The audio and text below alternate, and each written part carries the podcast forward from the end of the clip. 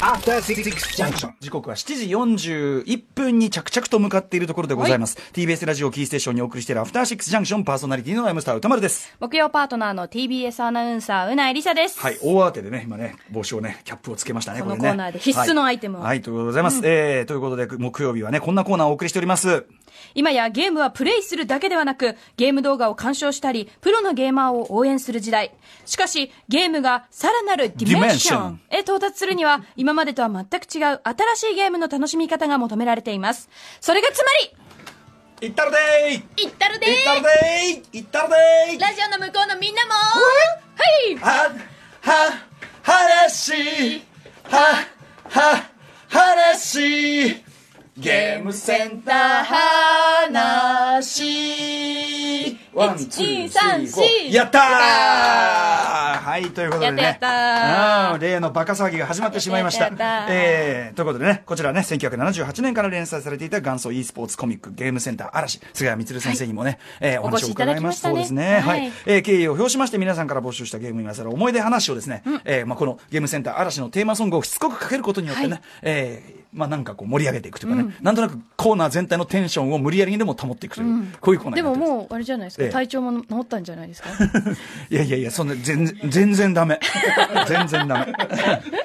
さあ、行ってみましょうかね。えーということで、あの、ゲームセンター嵐キャップもね、オフィシャル、えーキャップを被っております。こちらね、えっ、と、あれですね、コロコロ兄貴でね。2020年冬号にて応募者有料サービスでね、うん皆さん購入することができますこちらのキャップを被りながらお送りしたいと思います。それでは行きますよ。早速ですが、ゲームセンター話、働く方のももさんからです。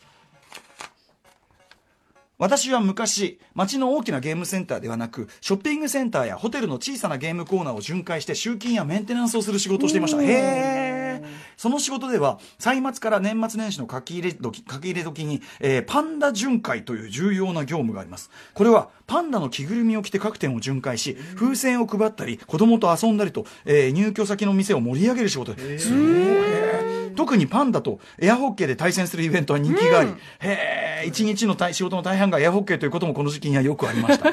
もちろんただ遊んでいればいいのではなく、子供相手には優しく、ね大人相手には手応え、手強い対戦相手と、いわば理想的な CPU キャラクターになる必要がありました。ある日のイベントのこと、小1ぐらいの女の子が一人でエアホッケーに挑戦しました。これぐらいの子は普通親と一緒に参加するので、一人での参加は珍しいことです。MC 役のアルバイトが、さあ、頑張ろうと言って、ゆっくりパックを女の子の方に滑らせましたが、おその子はパックを後ろに逸らしてしまい、失点、こう、まあ、自殺点的なことですかね。まあそうですえーこれで0対1。その後、女の子はおずおずとパックを打ち返しましたが、パンダ側のゴールには届かず、私がそのパックを女の子の手元を狙ってゆっくりと打ちましたが、またしてもそれを後ろに逸らしてしまい、再び失点。かわいい0対2になってしまいました。パンダの目越しに見てもわかるほど、すでに女の子は半べそ状態ですあ。私はとっさに、その場で、踊り出しました。突如のパンダの気候にざわつく観客。しかしさすが熟練の MC アルバイトは私の狙いをすぐに察知し、パンダ君は油断して踊り出しちゃったよ。今のうちに得点しちゃおう。その言葉に励まされ、女の子はほとんど目の前から私のゴールにパックを入れてこれで1対2。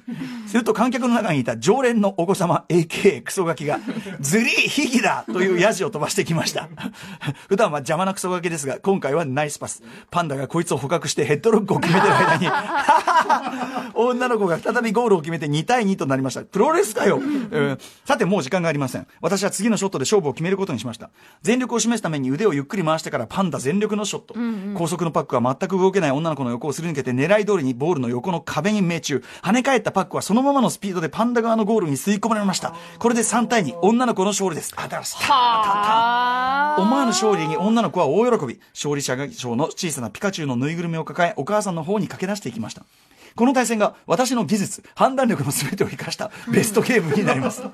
この子をはじめ多くの子供たちとエアホッケーをしましたが、その子たちにとってあのパンダが良い思い出になっていればこれ以上の喜びはないのですが。あー素敵な話わー、すごいエピソードだな。優しいさあ行ってみよう行ったらでは、は、話、は、は、話、ゲームセンター話。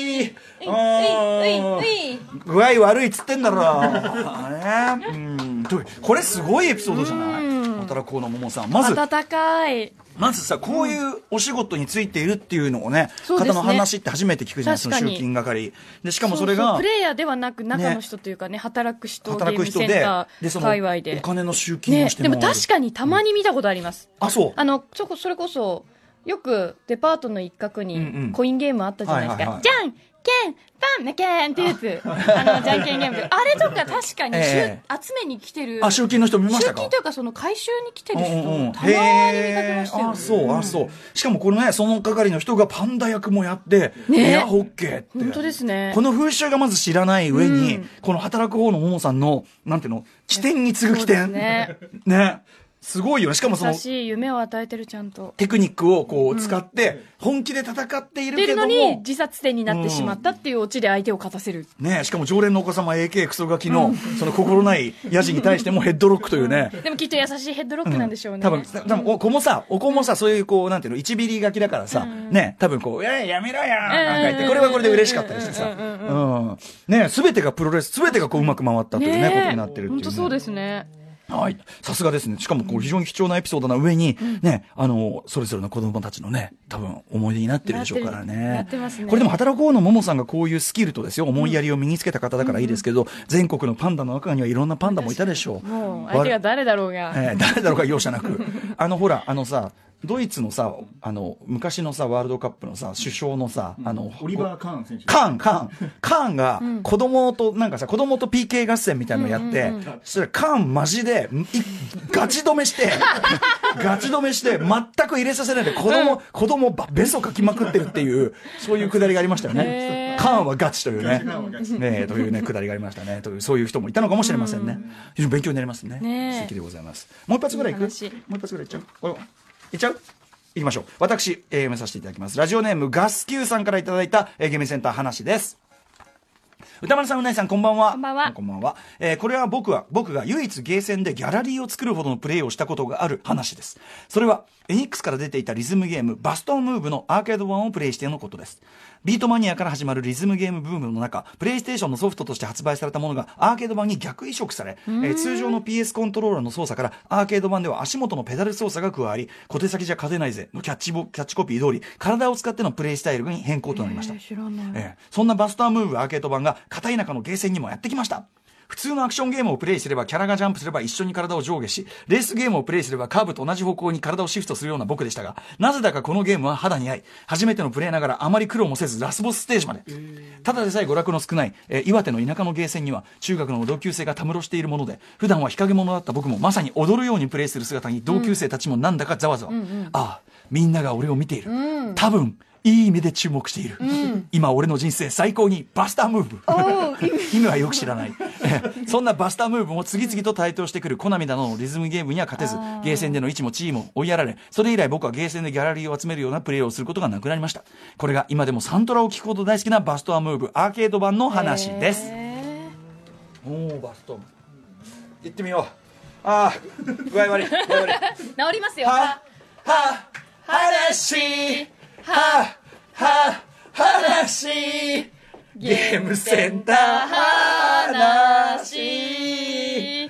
ああ、ああ、だり、だり、だり。元気元気、ねえ、ということで、バスタームーブ。まあ、うないさんはね、ご存知で、ま、まあ、リズムゲームなのかな。でもその、あるゲームがすごい肌に合ってっていうのはね、あるかもしれないですよね。うん。うん。ちなみに、うないさんってゲーセンでそういうリズムゲーとかってややったりしますか？リズムゲーはでも一番ハマったのが太鼓の達人ですかね。人ね。うまいですか？